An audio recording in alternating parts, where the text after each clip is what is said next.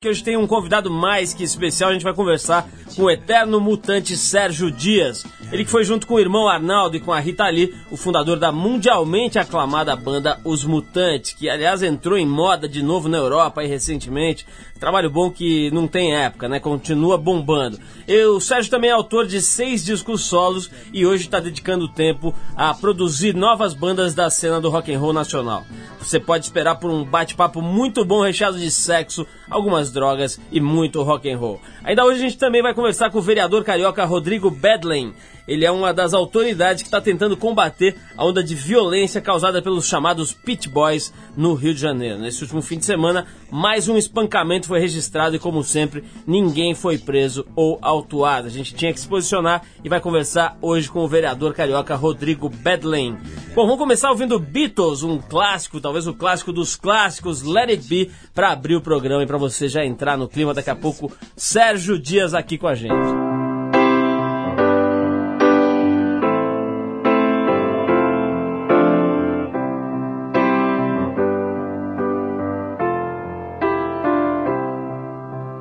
Myself in times of trouble, Mother Mary comes to me, speaking words of wisdom, let it be.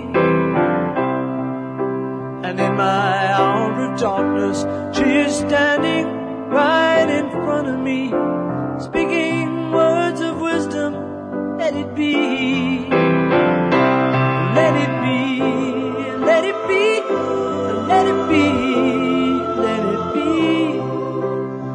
Whisper words of wisdom, let it be. And when the broken hearted people living in the world agree, there will be an answer, let it be. For though they may be parted, there is still a chance that they will see. There will be an answer let it be.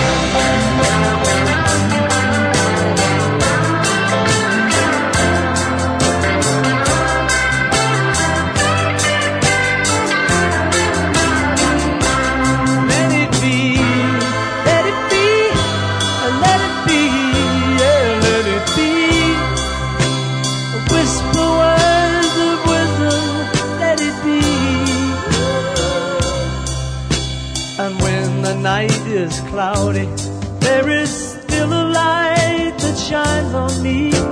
Shine until tomorrow, let it be. I wake up to the sound of music.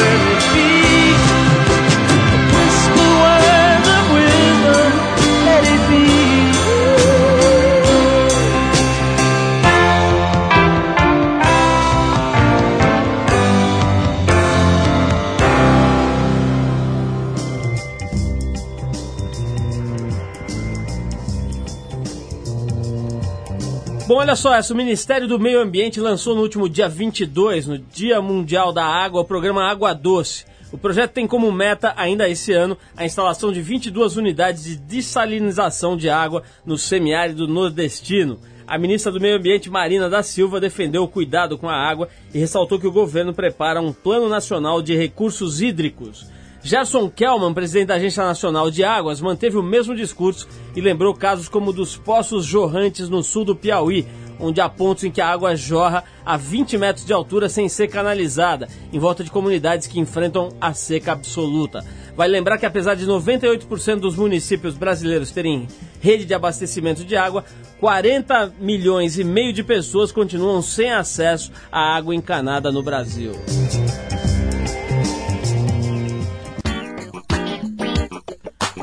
Uma nova onda de violência protagonizada pelos Pit Boys tem chamado a atenção das autoridades no Rio de Janeiro. Os Pit Boys são chamados assim por serem jovens de classe média alta, normalmente praticantes de jiu-jitsu e de musculação e que cada vez mais portam armas de fogo. Nesse fim de semana, mais um caso de espancamento foi registrado e ligado a um grupo de pit boys.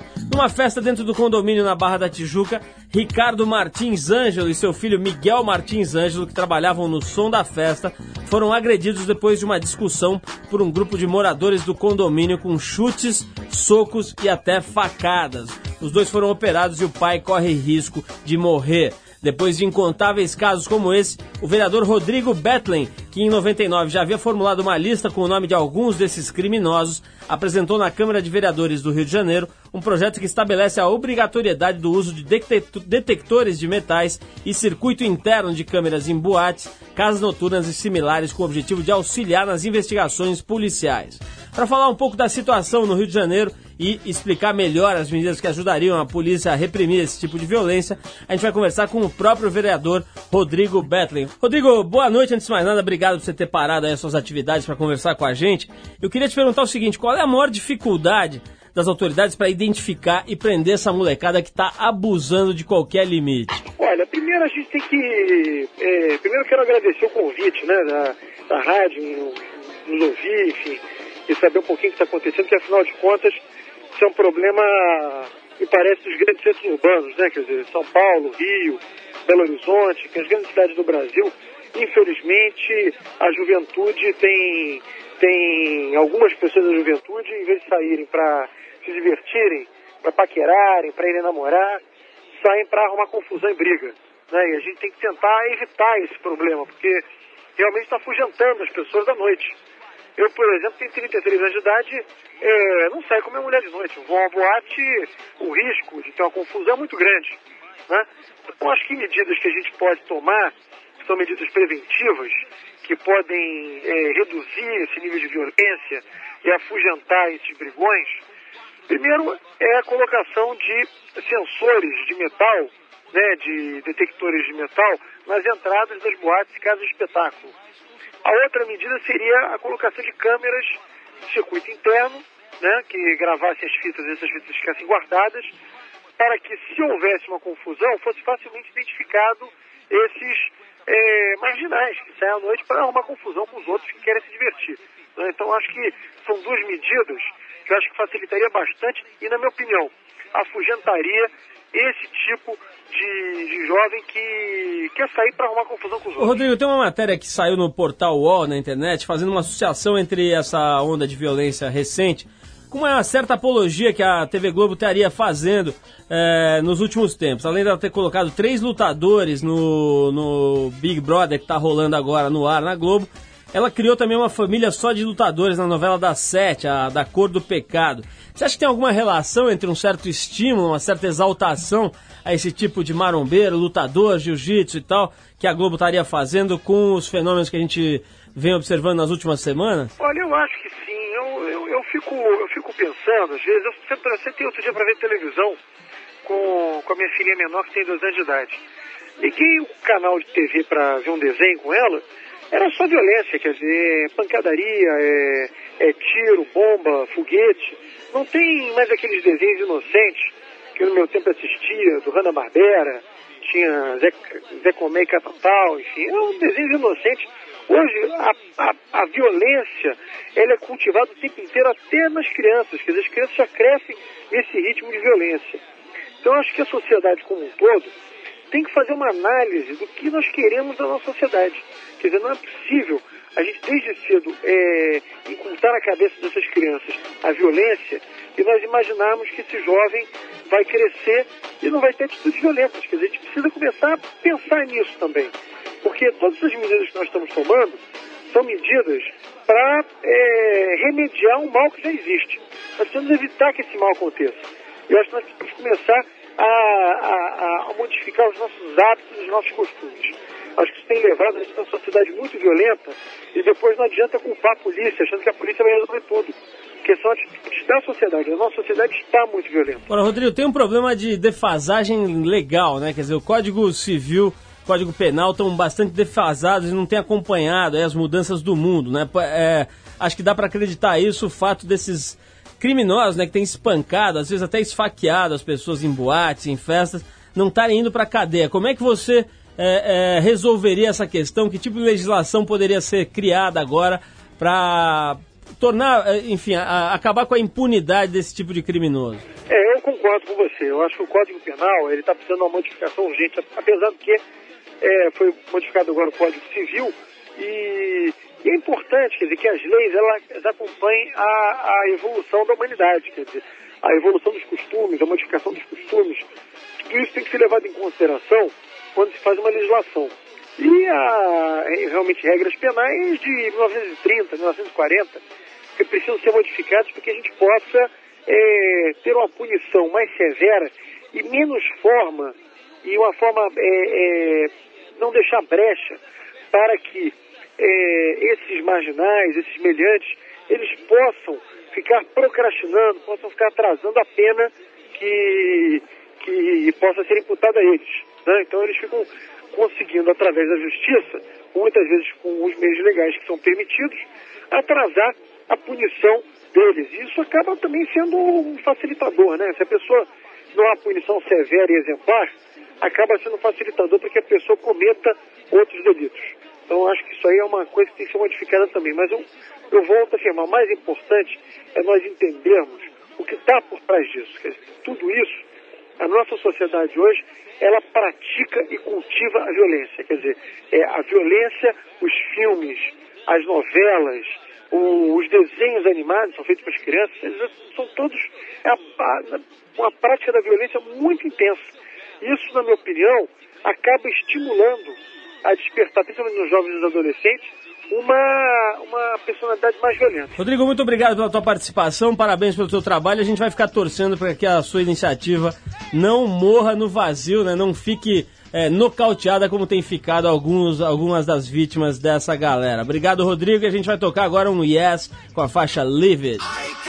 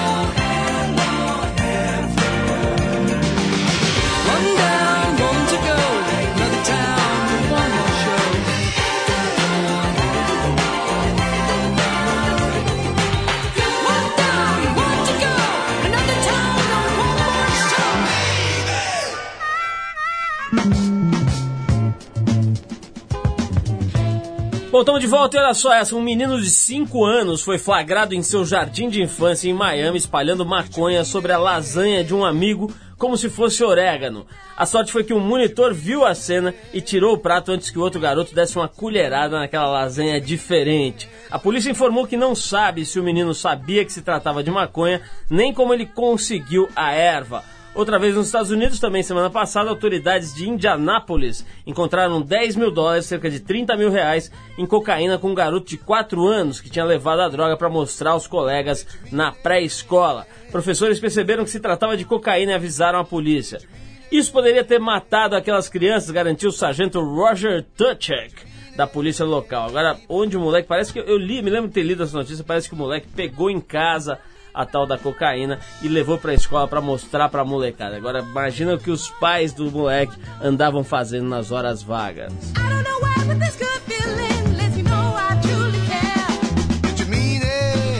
Ele é músico, exímio guitarrista e também produtor musical. Seu nome já está eternizado tanto na história do rock nacional como na da música brasileira de uma maneira geral. Com seu irmão Arnaldo Batista e com a jovem Rita Lee, ele fundou na década de 60 a até hoje aclamadíssima banda Os Mutantes. Sozinho lançou seis discos e hoje trabalha no seu estúdio particular montado na sua casa, num pacato condomínio às margens da cidade de São Paulo. Lá ele produz bandas novas e guarda preciosidades inéditas dos Mutantes.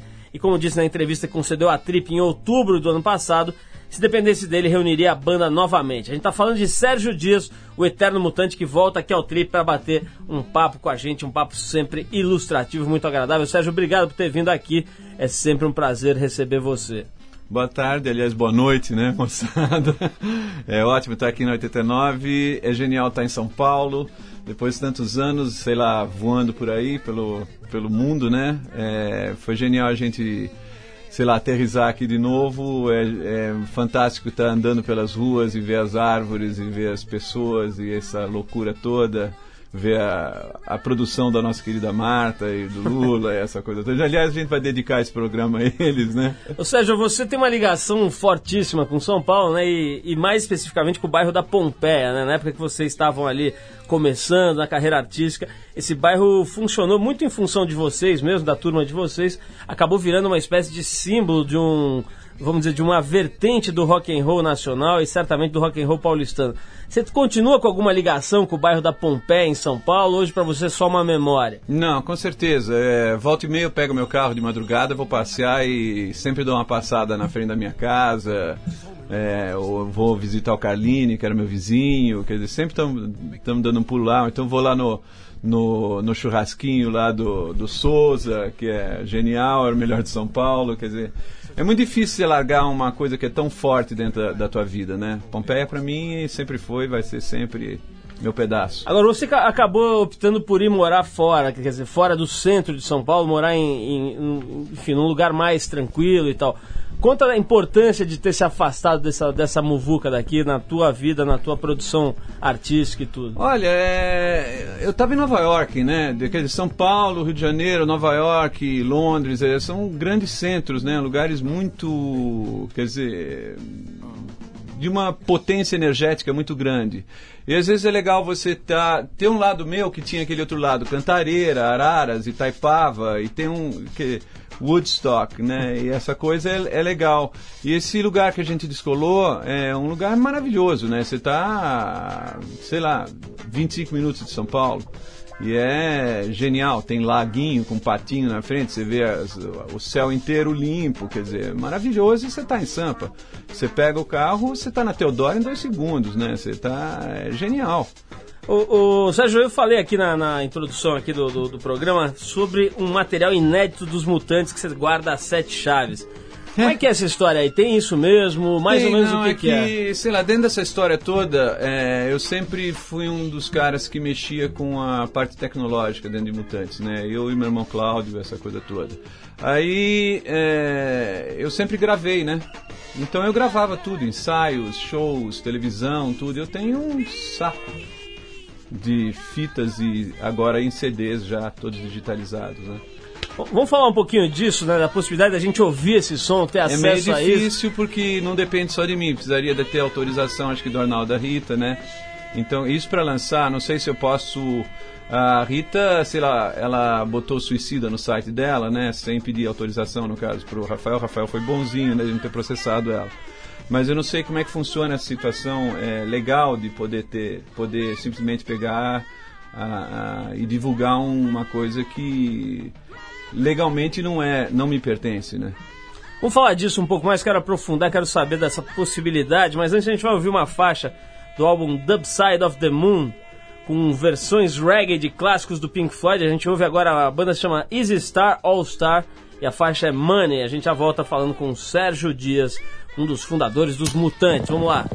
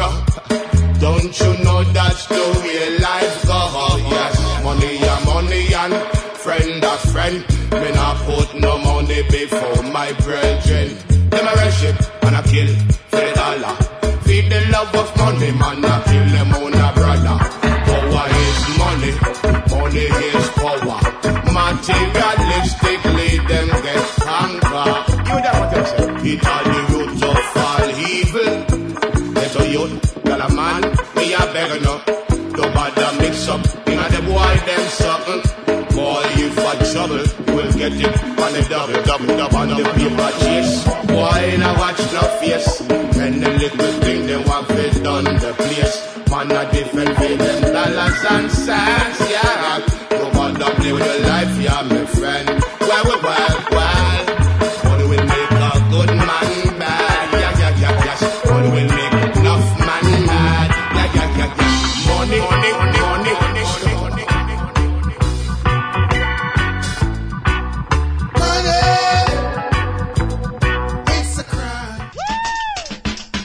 De volta conversando com o Sérgio Dias, mas antes vou te dar um toque, olha só, durante os dias 2, 3 e 4 de abril, próximo fim de semana, vai acontecer no pavilhão da Bienal do Ibirapuera, em São Paulo, Black Sheep Tattoo Contest. Esse evento vai reunir representantes dos maiores estúdios de tatuagens e de body piercing do Brasil e também do mundo, que vão apresentar seus trabalhos e participar de uma competição.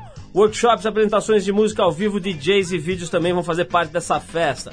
A gente vai estar sorteando 500 assinaturas da Trip para quem comparecer a esse evento. O horário de visitação do Black Sheep Tattoo Contest vai de uma da tarde até a meia-noite. Se você gosta de tatuagem, aprecia essa arte, vai lá, dá uma olhada que vai valer a pena. Pavilhão da Bienal ali no Ibirapuera. Esse no dia 2, 3 e 4 de abril, no próximo fim de semana. Vamos, né? Vamos lá, Outro outra dica, aliás, de fim de semana é o show da banda Tolerância Zero, que vai se apresentar nesse domingo no Centro Cultural São Paulo. O show rola a partir das 6 da tarde e a entrada vale 8 reais. Estudantes com carteira pagam meia. Maiores informações no site www.toleranciazero.com.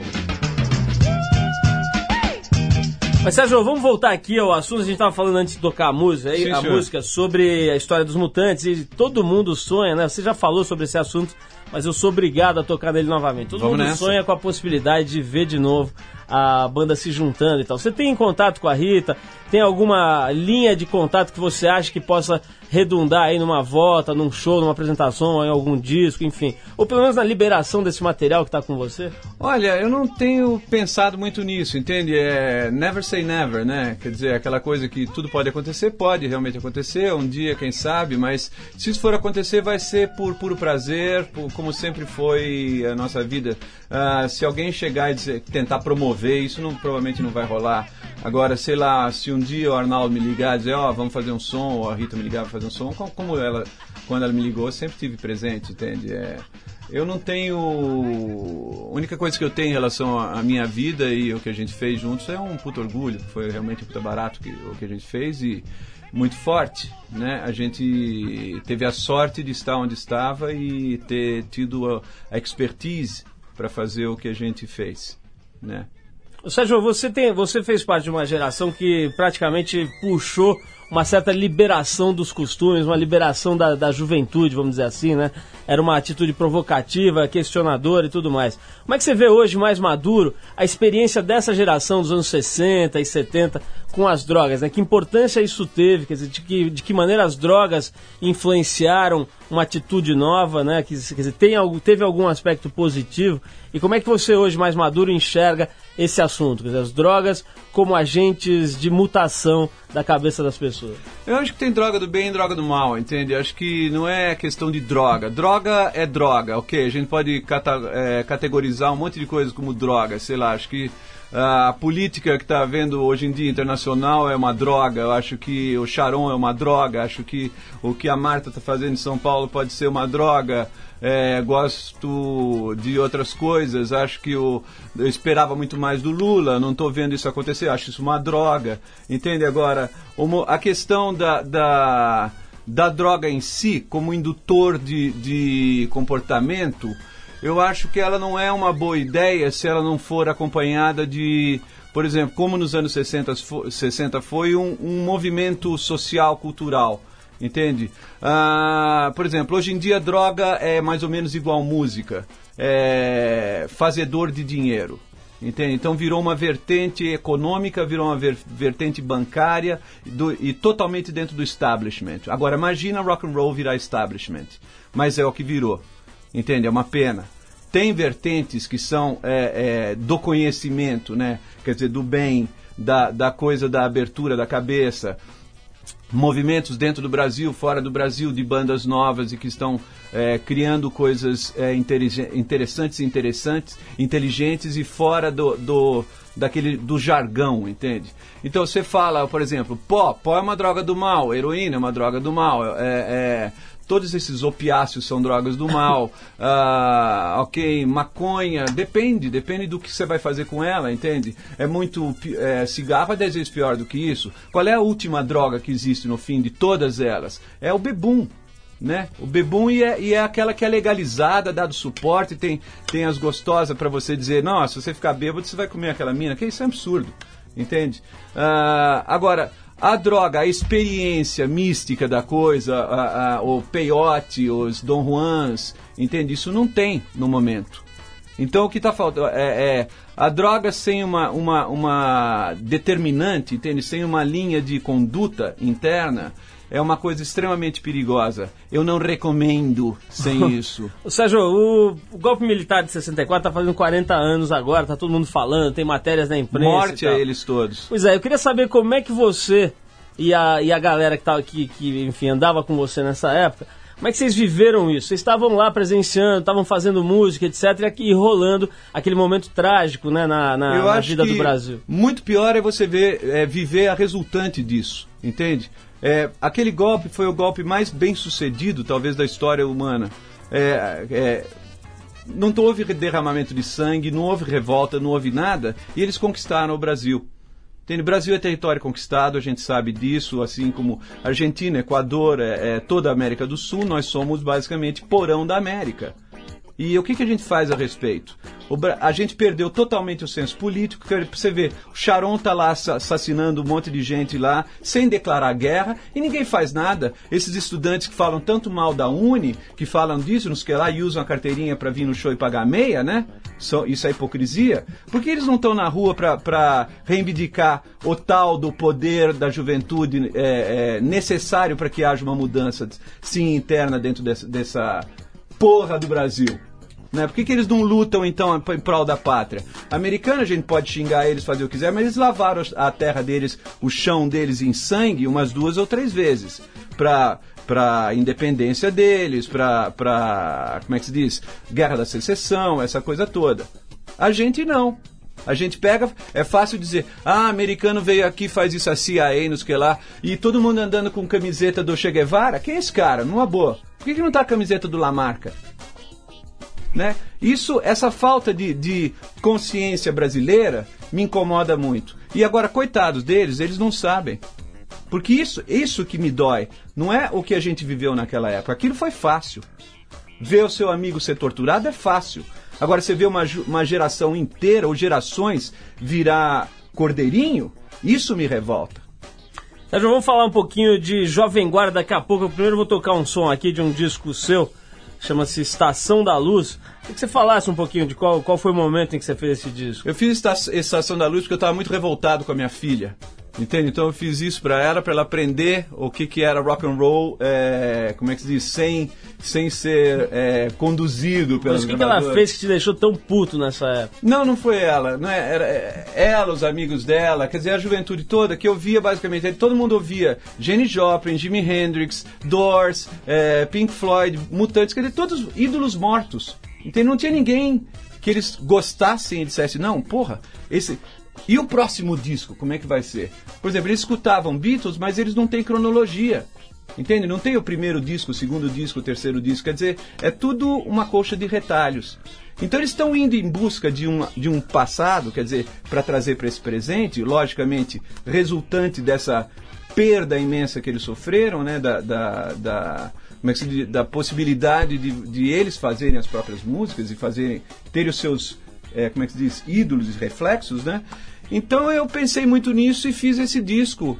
ah, sem pensar em quanto, quantos tempos, quantos compassos ia ter de solo, ou, ou se ia ser assim, se ia ter overdub. Então esse disco é cru, ele não tem overdubs, isso aí é tudo primeiro take. E essa música, por exemplo, Araras, tem, sei lá, tem dois solos de guitarra. Queria um solo de guitarra, então tomem solo de guitarra. Tem trinta e tantos compassos de solo, o outro tem mais vinte e tantos compassos de guitarra. Rebeldia. Sei. deu uma esnobada na molecada, então. Não, não, não digo esnobada, mas é assim uma. uma, uma um carinho, entende? Dizer, escuta, queridos, olha, vocês podem fazer isso. Entende? Se eu estou com 50 anos, ou 50 e tantos anos, ou 50 na época, se eu posso me dar o luxo de fazer isso de quebrar regras, imagina vocês. Vamos ouvir então o Sérgio Dias com a faixa Araras do disco Estação da Luz. Depois a gente volta.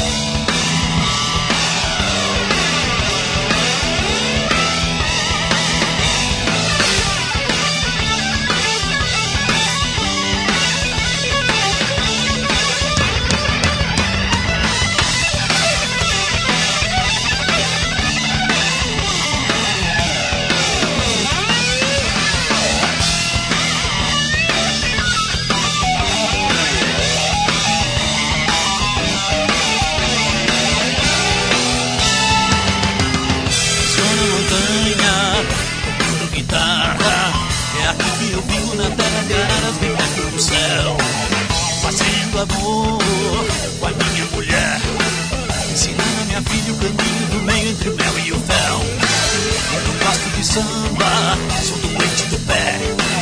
Nasci em São Paulo, sou da Pompeia, da Praça da Sé. Yeah! Aqui na montanha, me lembra mutantes. Gosto de ácido cítrico, vítrico, caleidoscopicamente mortal.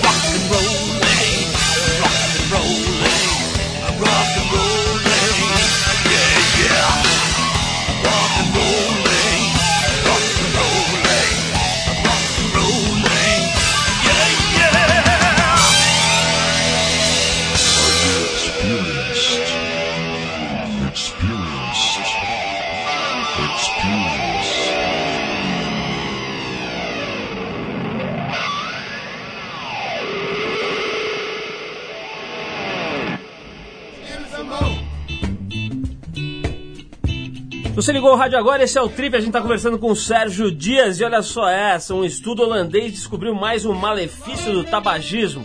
De acordo com os cientistas, o fumo aumenta a deterioração das funções cerebrais de pessoas mais velhas em até cinco vezes, quando comparado às pessoas que nunca fumaram. O estudo do Centro Médico Erasmus, em Rotterdam, foi feito com homens e mulheres acima dos 65 anos.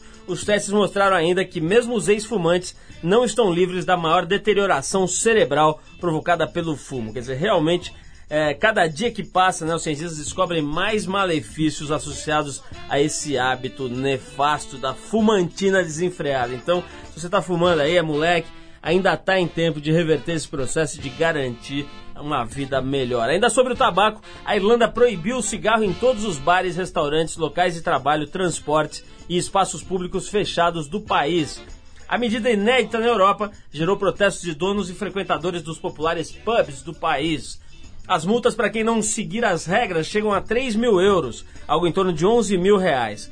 Embora a lei conte com amplo apoio da população, críticos afirmam que ela vai prejudicar a cultura dos pubs, afastando um grande número de turistas e diminuindo postos de trabalho na indústria do lazer, da alimentação e do cigarro, obviamente. A Irlanda estima que gasta 1 bilhão de euros mais ou menos 3 bilhões e meio de reais por ano, tratando dos efeitos do tabaco sobre a sua população de apenas 4 milhões de pessoas. Tá aí, Sérgio, você falando aí das drogas, né? Falou do álcool e tal, do cigarro também, o bicho pega. Você vê, né? Que legal, né? 3 mil euros, né? Vamos falar um pouquinho sobre a Jovem Guarda, Sérgio. Tem muita gente aí, quando faz uma retrospectiva do cenário musical brasileiro, acusa a Jovem Guarda de ter sido um movimento é, é, ruim em termos de qualidade musical e também é, alienado por não se, enfim, não se alinhar na época com o discurso contra a ditadura e coisas do gênero. Como é que você avalia aí o movimento que se chamou Jovem Guarda, que era na verdade fruto de um movimento meio publicitário ali, de fazer um programa em torno da onda do, do Roberto Carlos? Como é que você registrou esse, esse processo aí da Jovem Guarda? Honestamente, eu nunca pensei nisso. Eu lembro, lembro das pessoas, entende? Por exemplo, o, o, Roberto era genial na época. O, o Erasmo era e continua sendo, entende? O Roberto talvez tenha sido mais o nosso Michael Jackson, né? Dentro dessa história ou, ou, se trancou demais, ou viveu demais o sonho da, da do stardom, né? Essa coisa. Deve, acho que seria um puta barato para ele poder dar uma volta pela rua numa boa e curtir é, sem, a, sem os medos e. e Paranoia. E a, a, problemática que isso traria para ele, né? Agora, sei lá, tinha outras pessoas, tinha Vanderlei, que é um amor de pessoa, né? Extremamente forte. Uh, eu acho que é muito difícil um movimento englobar um país inteiro como, como o Brasil. Ok, o nosso, a Tropicália fez alguma coisa, o Rock and Roll fez outra, a Jovem Guarda fez outra, entende? Foram liberações e, e, e movimentos de liberdades em diversos níveis. Mas o legal é que eles aconteceram. Hoje em dia, o que, que está acontecendo? É isso que eu queria saber, Sérgio. Você está produzindo umas bandas novas aí, me falou de algumas coisas que você tem visto com muita Sim. atenção, né? O que, que tem de bom aí bombando? Olha, o que está acontecendo é que está tendo movimentos fora do, do eixo Rio-São Paulo, principalmente em Goiânia, com a MQN, com o, o, Fabrício fazendo festivais lá, e tem a turminha de, de lá da, da, do Rio Grande do Sul, de Curitiba, de Minas Gerais, que estão trocando realmente é, material humano, quer dizer, os caras vão, fazem festival, os caras vão de, do Rio Grande do Sul até lá, eles, cara, os caras pagam a própria passagem para ir tocar no festival.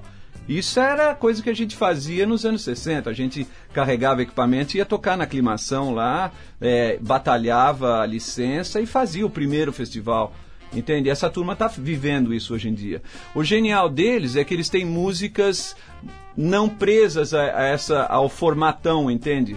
Da, da, da, como é que se diz? Das gravadoras, do jabá, essa coisa que a gente tá de saco cheio de falar, né? Então, por exemplo, eu, eu, produzi o NEM, que é uma banda estupenda de Goiânia, acabei de, de, de, mixar o Black Maria, que é outra banda fantástica lá de, de, de Curitiba.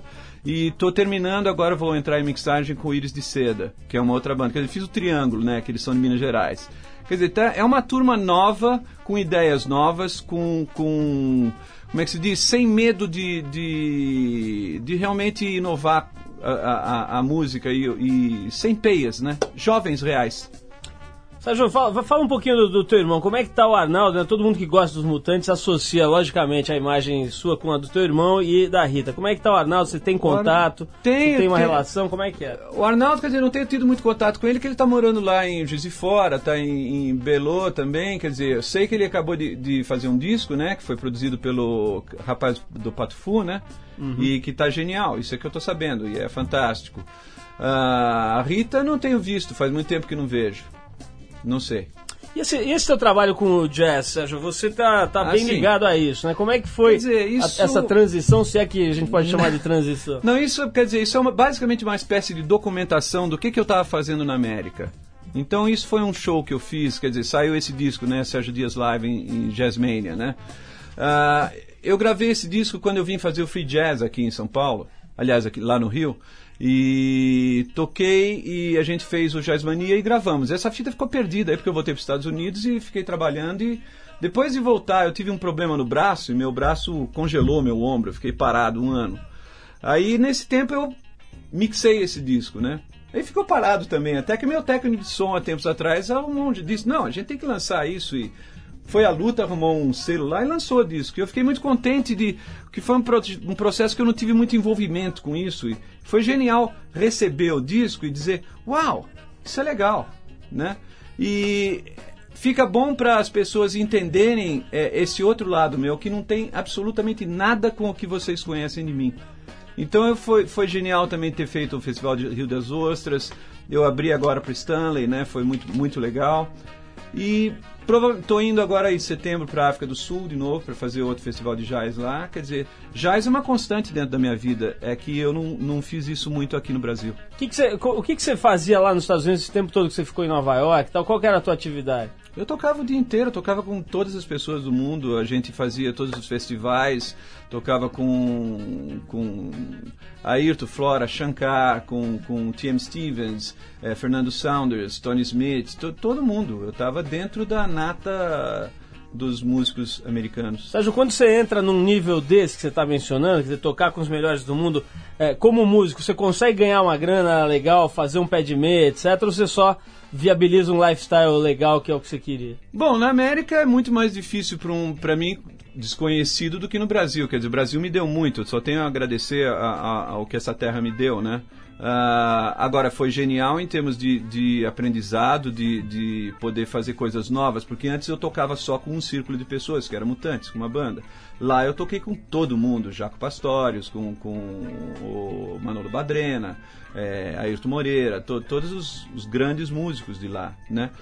Gil Evans. E, então isso para mim foi uma nova porta. Agora, genial para mim foi eu ter tido ah, ah, o trampo que eu trampei aqui antes para poder navegar dentro daquelas águas e manobrar perfeitamente. Entende? Quer dizer, foi legal. Eu não acabei dentro do- barzinho tocando eh, Garota de Ipanema, entende? Não, é legal também você estar hoje botando toda essa experiência serviço de bandas novas, né? Produzindo, quer dizer. É, isso é um grande barato para mim. É, porque eu quero. ah, tem muita gente, muitos produtores que estão levando talvez a coisa. Ah, por exemplo, você vai produzir uma banda, ele pega três ou quatro maneiras de, de, de formatos, entende? Pega, sei lá, o Cool Play, ou pega não sei quem, e diz: ah, não, agora essa é a batata da onda, vamos por aqui, né? E essa turma não, essa turma tá, eu estou basicamente potencializando o, o trabalho que eles têm. É só isso que eu quero fazer, mostrar para eles que eles podem ser melhores, melhores do que eles estão sendo, basicamente sendo melhores do que eles são. Sérgio, eu queria te agradecer mais uma vez a presença aqui no programa. Vou me despedir de você tocando um pouco da raiz do teu trabalho, que é uma faixa que eu pessoalmente gosto muito, muito. Queria que você falasse um pouquinho dela para se despedir. Aí eu ando meio desligado, uma faixa maravilhosa aí dos Mutantes. Obrigado. Ano Meio Desligado é minha, é uma música que eu fiz. é, A gente estava meio no sufoco por causa dos malditos festivais e o Arnaldo e a Rita estavam loucos porque não tinha uma música. Aí eu peguei e eu fiz o Ano Meio Desligado, né? Aí, legal, eles. Foi um. um- pelo menos foi apontado o caminho para onde era, né? Aí teve, eles, lógico, contribuíram, fizeram letra, fizeram um monte de coisa e tal, e nasceu Ano Meio Desligado. Ano Meio Desligado virou um hino né, dentro da, da- do rock and roll brasileiro, né? E é algo que de, é um filho do qual eu tenho muito orgulho. Bom, vamos ouvir então Ando Meio Desligado dos Mutantes. é, recomendado por um dos pais dessa música, né? Que é o autor dessa música, o Sérgio Dias. Mais uma vez, queria te agradecer, Sérgio. E vamos ouvir esse trabalho que realmente cravou na pedra da história da música brasileira, um marco importante. Vamos lá, Mutantes, ando meio desligado.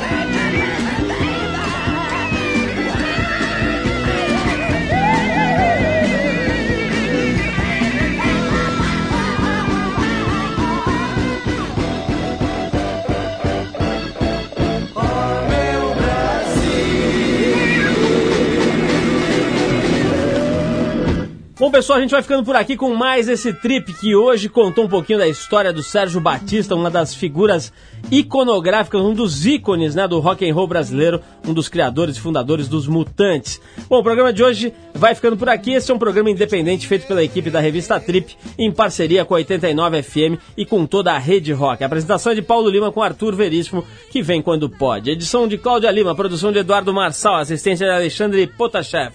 Colaboração Bruna Bittencourt e Yuri Damkalov. Trabalhos técnicos do DJ Pazinha. Quem quiser escrever pra gente, pode mandar o seu e-mail para rádio@trip.com.br. Terça-feira terça que vem, estamos aqui, se Deus quiser, com mais um trip pra você.